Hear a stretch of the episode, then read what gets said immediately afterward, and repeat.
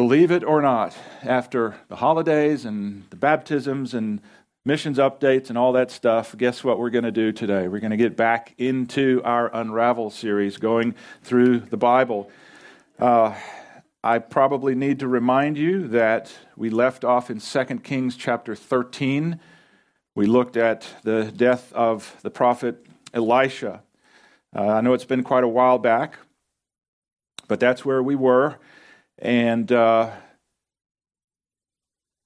so, the how can I say this? The easiest way from this point on, in, in the middle of Second Kings, the easiest way to teach through the rest of the Old Testament is just to continue teaching all the rest of Second Kings and then First and Second Chronicles, and then just go in the order of the books in the Old Testament. However, the problem with that is that the books in the Old Testament are not all necessarily in chronological order.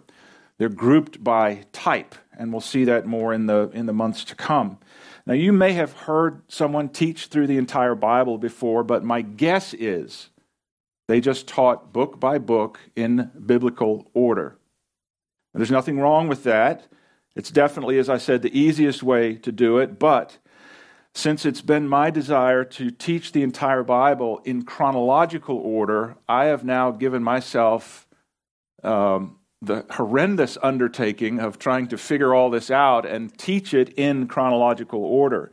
And from this point on, at the middle of Second Kings through the rest of the Old Testament, it is very difficult um, to try to figure out how to, to teach this because there's a lot of overlap in the remaining books. A lot of the prophets were on the scene at the same time as other prophets, or partially the same time. And so, you know, the struggle is how do you correctly teach that? Because to do it, you have to really jump all over the place.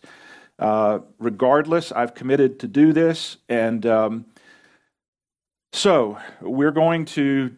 Um, we're going to kind of bookmark our place in Second Kings today and we're going to step out and begin looking at the prophets who were ministering at that time or beginning at that time.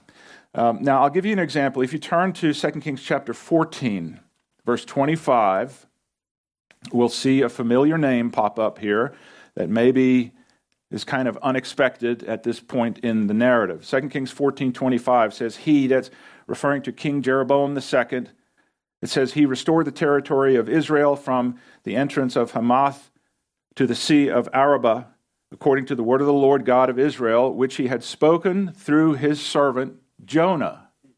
How about that? The son of Amittai.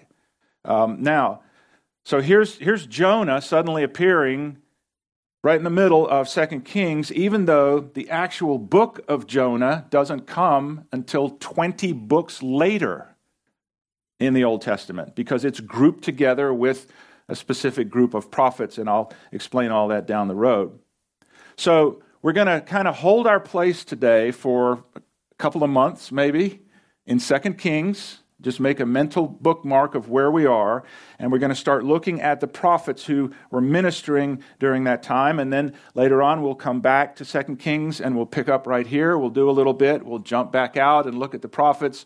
Um, it's not an easy way to do it, but, but here's what I think. I believe doing it this way will bring the people and events together in a way that will be incredibly meaningful for all of us. And that's, that's my goal. So this morning, I'm excited to ask you to turn to the book of Jonah. The book of Jonah. God willing, uh, if the creek don't rise, we're we're going to take the next four Sundays to look at this little book of Jonah. Four tiny chapters, but boy, this book is loaded with uh, tremendous personal application for all of us.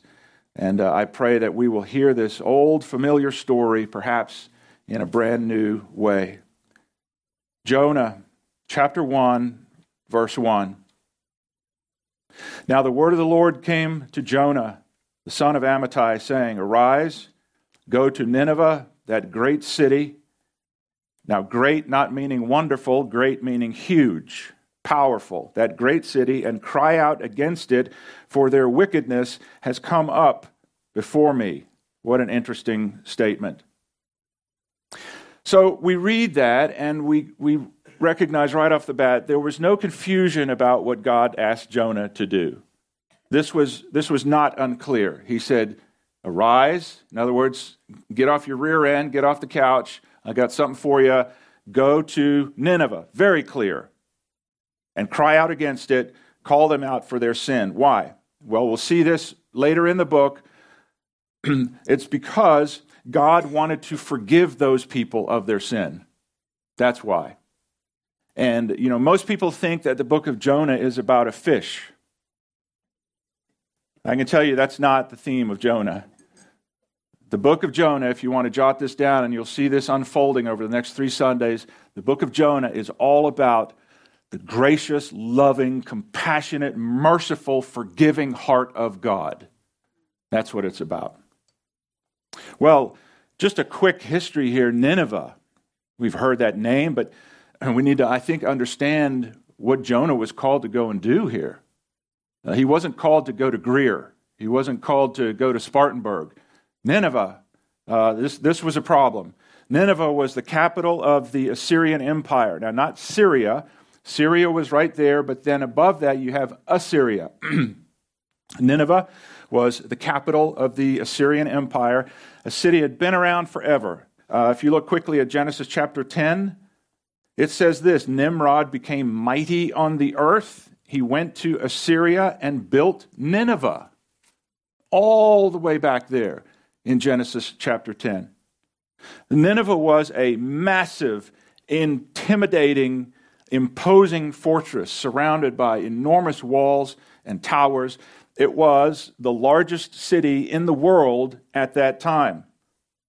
Now, they've for, for centuries they never found Nineveh, and everybody said the Bible was wrong until they found Nineveh. I've brought some pictures here. You can see what it looks like today. Those are some of the walls they've discovered. Now, the ground level there, they haven't even dug all the way down to the base of those walls. Those walls are enormous from what we're told in history. But there it is today. It's in uh, Mosul, Iraq. You hear about that on the news sometimes. That's what it looks like today. And then the next slide, you'll see some of the artifacts they found, which are currently in the British Museum. All of those things came from Nineveh. It was a very real place. The Bible was accurate once again. Now, the Assyrians, the Ninevites, were known for their unspeakable cruelty, especially to prisoners of war. Like things that I would be ashamed and I would blush to tell you about here that they did to their prisoners. The book of Nahum, anybody been reading Nahum this week? Poor Nahum, he's pretty much overlooked. Nahum chapter 3, verse 1, he's writing about Nineveh, and he says this Woe to that bloody city! It is full of lies and robbery, horsemen charged with bright sword and glittering spear. There's a multitude of slain, a great number of bodies, countless corpses. They stumble over the corpses. Sounds like a great place. The Ninevites were, the Assyrians were so feared that history tells us that small villages would actually commit mass suicide rather than to be taken captive by the Assyrians. And to get a little more specific, in Jonah's day, the Assyrians were Israel's worst enemy. They were a growing threat, and in years to come, Assyria would, in fact, go and obliterate Israel way down the road. And that's exactly where God sent Jonah to go and preach the gospel to those murderous pagans because God loved them and wanted them to be forgiven. Here's the problem with this whole book Jonah didn't want them to be forgiven. Jonah hated them. As a matter of fact, it could have been considered treason for Jonah to go there and offer any kind of help or salvation. Jonah didn't think they deserved forgiveness. And I'm not reading into the text, I'm not making that up. We'll see that in the coming weeks. That becomes very clear. So look at how Jonah responds. Verse 3, Jonah chapter 1. but Jonah arose to flee to Tarshish from the presence of the Lord. Jonah actually thought that if he ran far enough, he could outrun the assignment that God had given him. And he actually thought that if he ran far enough, he could escape the presence of the Lord. Apparently, Jonah had never read Psalm 139, which says, Where can I go from your spirit? Or where can I flee from your presence? If I ascend into heaven, you are there. If I make my bed in hell, behold, you are there. If I take the wings of the morning and dwell in the other, uttermost parts of the sea, even there your hand shall lead me, and your right hand shall hold me. It's almost like those words were written for Jonah. Now, let's read the rest of verse 3. Jonah arose to flee to Tarshish from the presence of the Lord. He went down to Joppa and found a ship going to Tarshish. So he paid the fare and went down into it to go with them to Tarshish from the presence of the Lord. Now, I brought a slide here so that we can get some, um, some scale and some context to what's going on. I hope you can see that. Jonah was called by God to go from point A to point B over on the right hand side. Instead, he took the route over to sea. Now, this is kind of funny because in that day, Tarshish was considered by those people to be at the kind of the end of the world. Right? It's as far as you could go without falling off the edge, right? And so this is clear what Jonah's doing. He's making a statement. I want to get as far away from this thing God's asked me to do as I possibly can. So we're told he boarded a ship in a place called Joppa. Here's a photo of what Joppa looks like today. Beautiful little place. That's where Jonah was. He boarded a ship. It's still there today. It's uh, slightly northwest of Jerusalem, uh, a little port town there, Joppa. And he sailed for Tarshish. Now, Tarshish is mentioned many times in the Bible. Um, it was known for producing rich metals. Um, it was an important harbor for trade that came through that area. In fact, Solomon, we're told in Chronicles, Solomon would regularly send his ships to Tarshish and bring back gold and silver and exotic animals for the zoos that he had built. Um, so Tarshish is talked about quite often in the Bible. Now, let me show you that map again, just so we can make sure we get what Jonah's doing here. As I said, God had called him to go kind of northeast. Jonah instead headed as far as he could west. He's literally running in the opposite direction of where God had told him to go. And can I just tell you, anytime you do that, anytime you choose to run from what God has asked you to do. It doesn't matter what direction you're traveling in, you're going down. Whenever you're running from the Lord, it's going to be a downward journey. As soon as Jonah started running away, this first whole chapter will show Jonah sinking lower and lower and lower as a result. I don't know if you saw it in verse 3. Look at that again. Jonah arose to flee to Tarshish from the presence of the Lord. He went down to Joppa and found a ship going to Tarshish, so he paid the fare and went down into it to go with them. That's just the beginning. We see this over and over in this chapter. The writer's telling us something. So there he is, sailing away into the sunset, drinking a pina colada, thinking that he he's made it. He made a great call.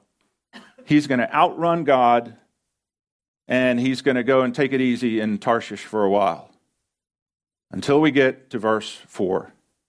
But the Lord sent out a great wind on the sea, and there was a mighty tempest on the sea, so that the ship was about to be broken up. I'll just tell you this whenever you choose to run from God, sooner or later, your ship is going to be broken up. At some point, you will not sail forever. This verse says the Lord sent the storm, sent the wind that was about to tear that ship up. You know, I think too many Christians are too quick to blame everything on the devil. Any bad thing that comes their way, any hard times they face, it's always the devil's fault. But, folks, sometimes God will send storms into our life to wake us up and to send us running back to Him. The Bible says in Hebrews that God disciplines those He loves. What loving parent would let their children run amuck their whole lives without ever correcting them and disciplining them and drawing them back onto the right path? That's not a loving parent. Oh, it is in today's society. Dr. Spock and all those weirdos who tried to redefine what parenting was. Was it Mr. Spock or Dr. Spock? No, I'm just kidding. It was Dr. Spock. Every parent disciplines the child they love, and so does God. But here's what I want you to see Jonah's disobedience doesn't just bring a storm into his life, it brings a storm into the people's lives around him. His sin affects everybody around him. Verse 5 Then the sailors were afraid, and every man cried out to his God and threw the cargo that was in the ship into the sea to lighten the load. But Jonah had gone down into the lowest parts of the ship and lain down and was fast asleep. Now, these sailors were out there just doing their job, minding their own business. But now, their lives have been turned completely upside down because of Jonah's disobedience. They are suffering the consequences of Jonah's sin. I've seen this more times than, than I care to remember. Someone says, I'm going to go and do this or that. I don't care what my pastor says. I don't care what my spouse says. I don't care what my boss says. I don't care what my parents say. I don't care what my checkbook says. I don't care what the circumstances or situations say. I'm going to go do my thing. It's my own thing. It's nobody else's business. I tried to word this as simply as I could and here's what I wrote down this week. I put it on the screens for you. Your business will always eventually become somebody else's business. Don't ever forget that. Your business will always eventually become somebody else's business. The problems that you refuse to deal with will eventually become somebody else's problems. The mess that you create and refuse to clean up will eventually become somebody else's mess that they have to clean up always. When you run from God, you're not just going to drag yourself down, you're going to drag the people around you down. How many times have I seen this in the eyes of parents whose children are breaking their heart? The parents live with that grief day and night. They carry that weight day and night. The kids think, oh, I'm, it's nobody else's business. I'm doing my own thing. Doesn't matter. Oh, it does matter. It does matter. Every choice you and I make, everything we do in our life is ultimately going to affect someone else for good or for bad. Jonah is the one who caused this problem, but the sailors are the ones throwing their stuff overboard to try to fix the situation. We've all seen cases like this as well. You know what it's like to, to keep giving and giving and giving and giving, trying to help someone out until it becomes clear that you're just throwing your time and money and energy away because the person you're trying to help isn't doing anything to help. What's Jonah doing while everybody else is up there trying to fix the problem he created? He's downstairs taking a nap. We've all seen that too. Everybody working hard to, to pay the bills, to keep things running, and there's that one joker who never helps out on anything. He's downstairs in the basement watching TV and playing video games all day. And at some point, that problem has to be confronted head on. It has to be confronted head on. Look at verse 6. So the captain came to him and said to him, What do you mean, sleeper? Get up. Call on your God. Perhaps your God will consider us so that we may not perish. And they said to one another, Come, let us cast lots. Now, I don't have time to get into that, but that's something they did then. And eh, eh, the Bible says even God is involved in that. There's not, not, not the smallest thing in the universe that escapes God's sovereignty. They said to one another, Let us cast lots so that we may know who has caused this trouble that has come upon us. So they cast lots, and the lot fell on Jonah. And what they've done here is they've, they've finally pinpointed the source of the problem. They realize this is not just a random storm. This storm has been brought on them because of Jonah's disobedience. And there are people that I see who live with constant drama, constant turmoil in their life because they've never had the courage to confront the real problem head on. Verse 8 Then they said to him, Tell us for whose cause this evil has come upon us. What is your occupation? Where do you come from? What is your country? And of what people are you? So he said to them, Listen to this for some knowing all the right things to say, but having an empty heart behind it. He said to them, I'm a Hebrew and I fear the Lord. Really? I fear the Lord, the God of heaven, who made the sea and the dry land. What a joke. Jonah doesn't fear the Lord, but he knows all the Christian stuff to say. Verse 10 Then the men were exceedingly afraid and said to him, Why have you done this? For the men knew that he fled from the presence of the Lord. How they know that? Because he had told them. It's bizarre. So now everybody knows that Jonah is the cause of the trouble, but how are they going to fix it?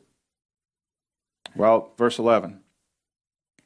Then they said to him, What shall we do to you that the sea may be calm for us? For the sea was growing rougher and rougher. And he said to them, Pick me up and throw me into the sea. Then the sea will become calm for you.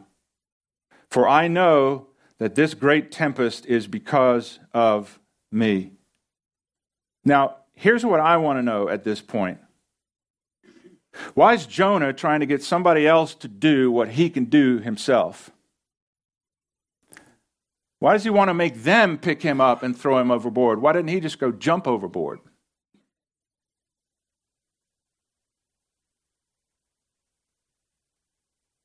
In your life, there will always be somebody waiting for you to do things that they ought to do themselves.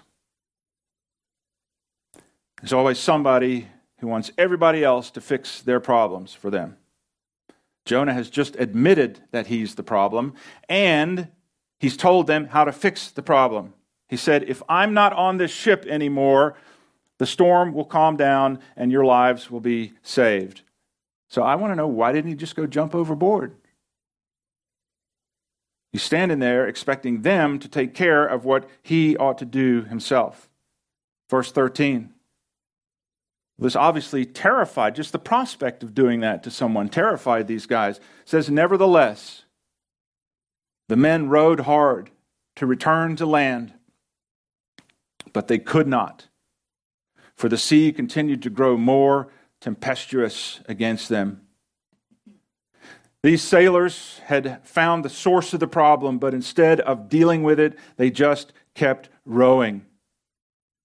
They kept doing what they had already been doing, even though they already knew it wouldn't work.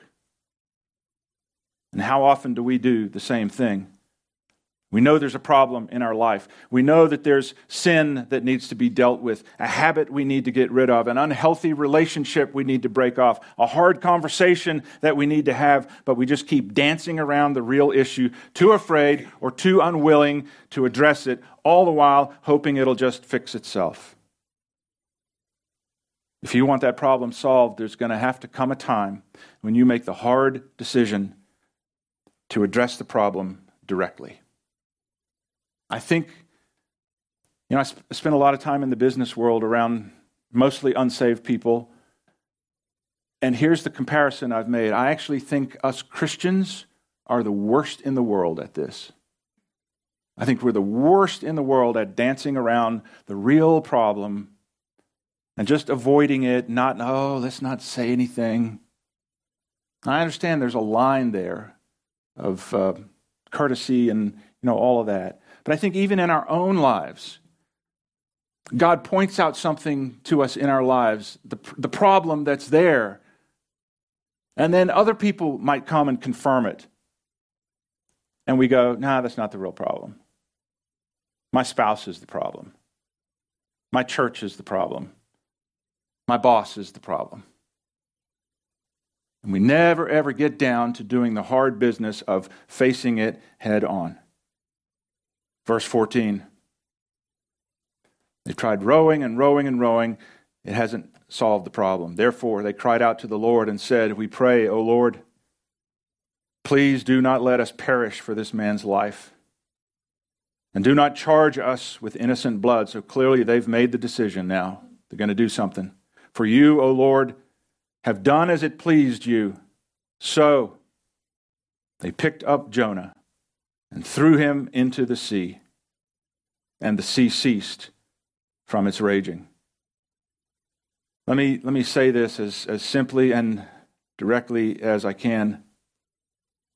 There are some people, some places, some habits, some things that you just need to pick up and have the guts to throw out of your life. God is not going to come down and solve everything for you.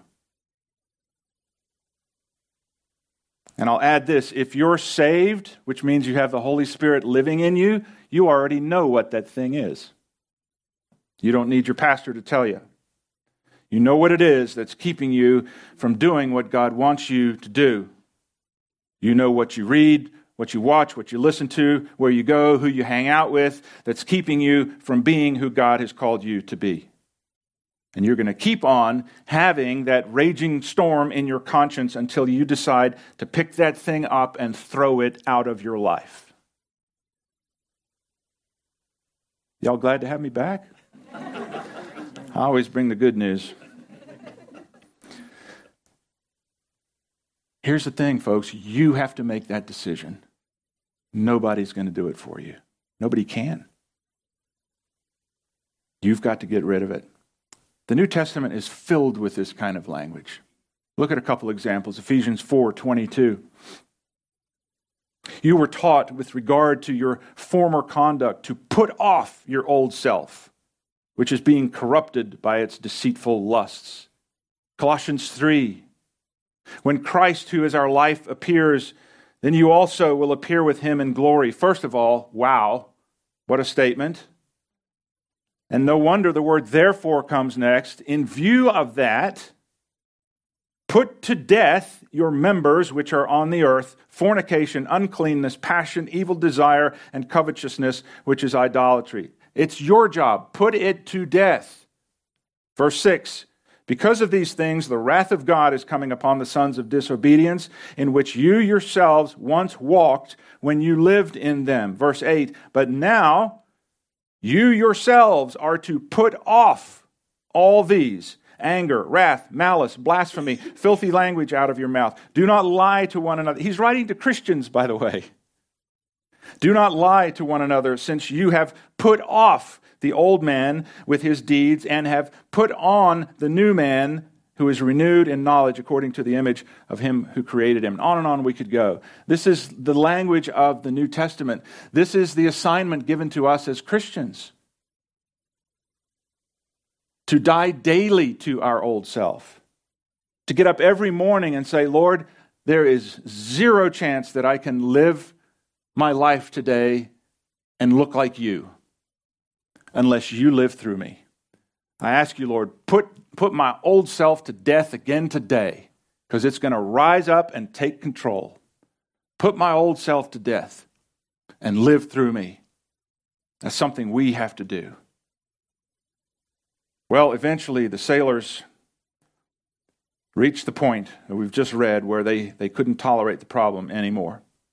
So they decided to take action and put this problem off the boat. Verse 15 that we read, they picked up Jonah and they threw him into the sea. And what was the result of doing what they knew they needed to do? Second part of that verse, and the sea ceased from its raging. If they had carried on doing what they had always done, they would have stayed right there in the middle of the storm. If they had obeyed an hour earlier, the storm would have ended an hour earlier. If they had obeyed an hour later, the storm would have ended an hour later. Do you understand what I'm driving at there? These things that we let stay in our life, and we wonder why there's so much drama in our life, we wonder why there's so many problems in our relationships.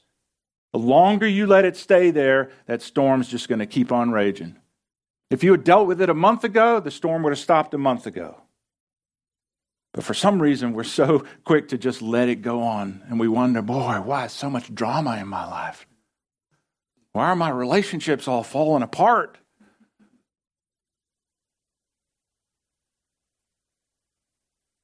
The moment those sailors said, We are not willing to put up with this anymore, so we're going to do what we know we need to do. That's the moment the storm ended.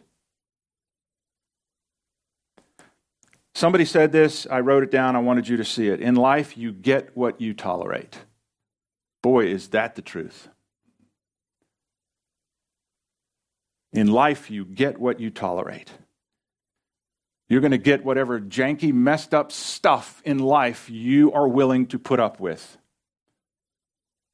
If you're a boss or a company owner and you're willing to put up with laziness and poor quality work, that's exactly the kind of company you're going to get. If you're a Christian and you're willing to tolerate sin in your life, you're going to get the results of that because you're willing to tolerate it.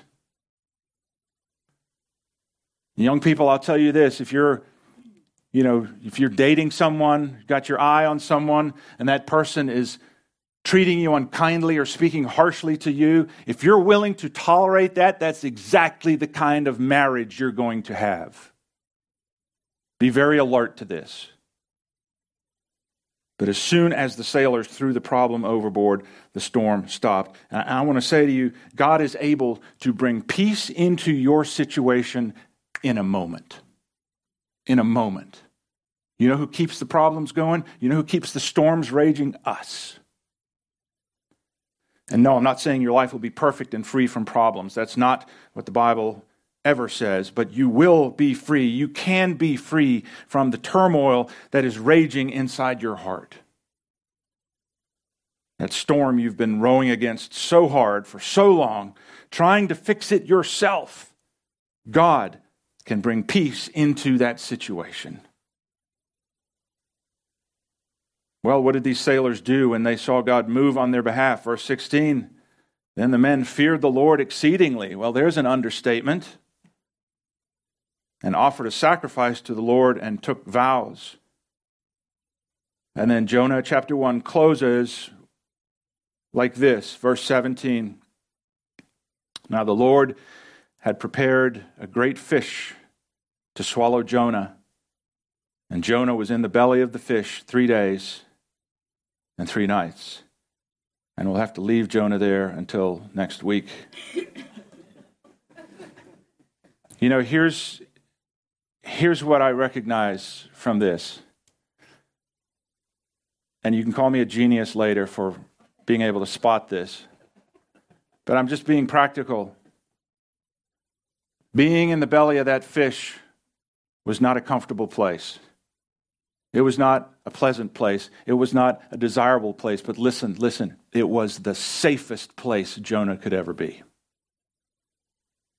Sometimes God has to put us in a very uncomfortable place in order to turn us around. But even when He does that, we can rest assured that it's the safest place because it's a place that God has prepared for us.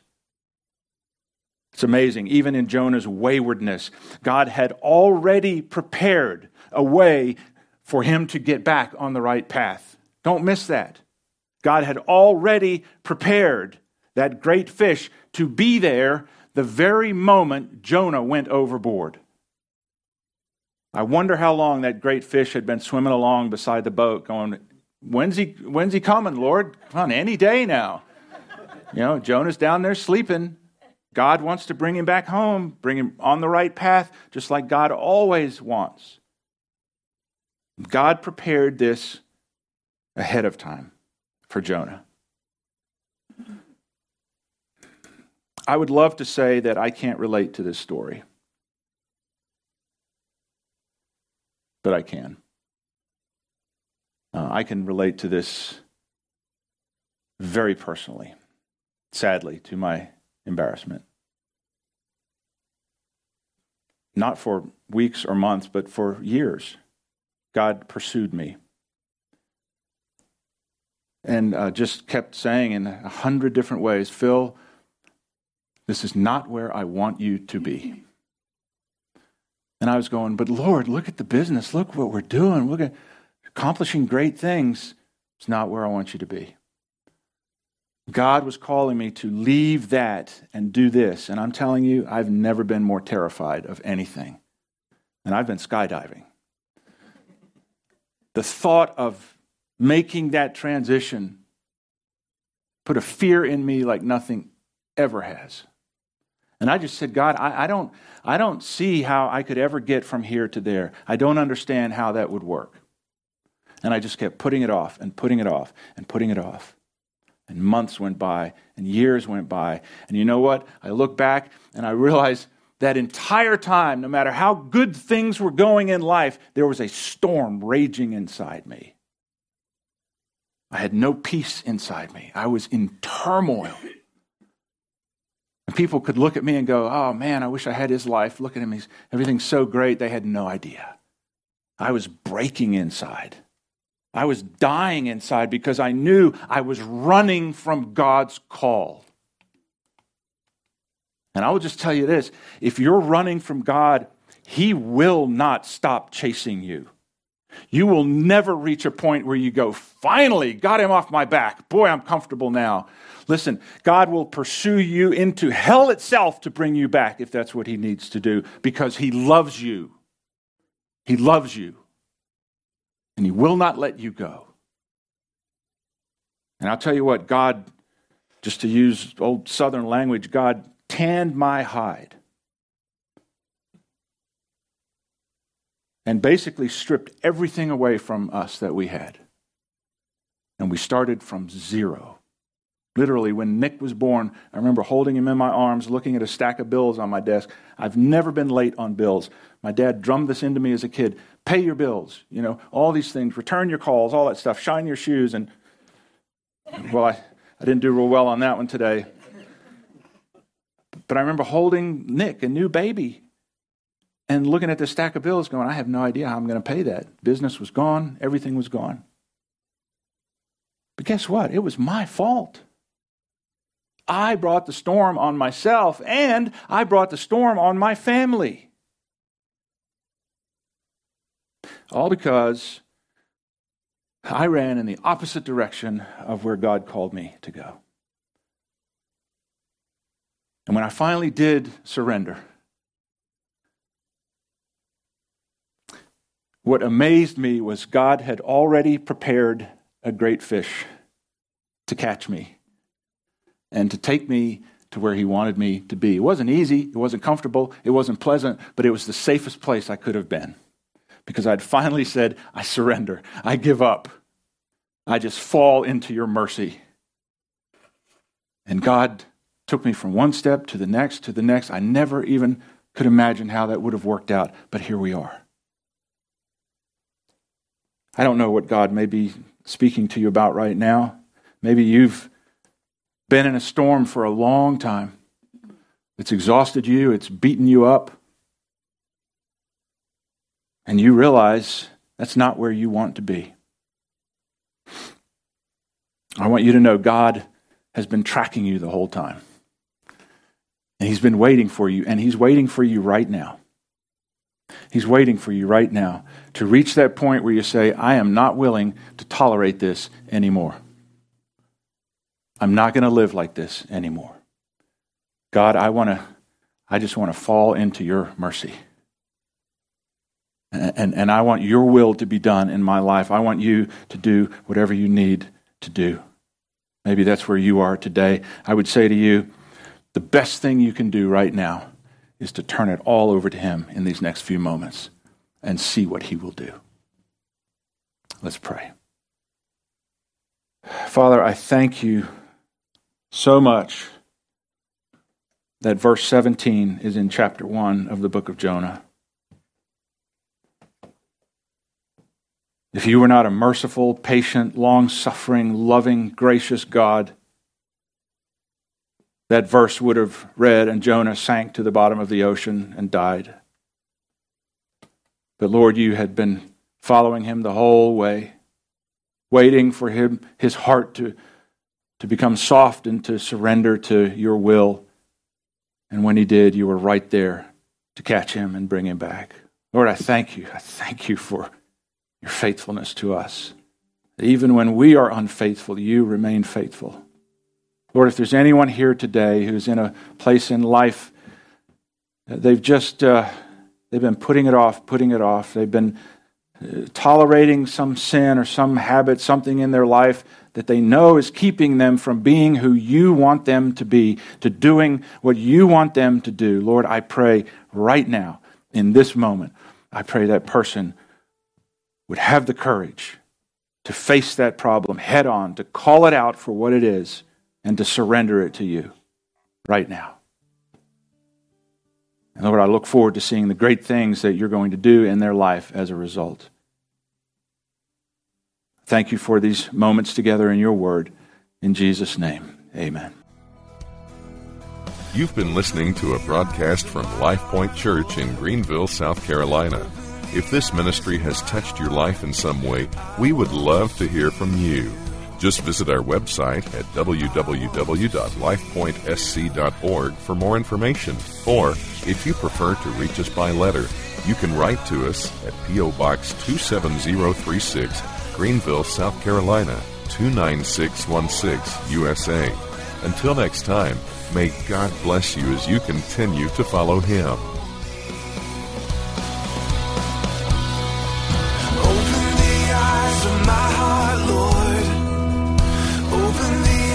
Of my heart, I want to see you. I want to see you. Open the eyes of my heart,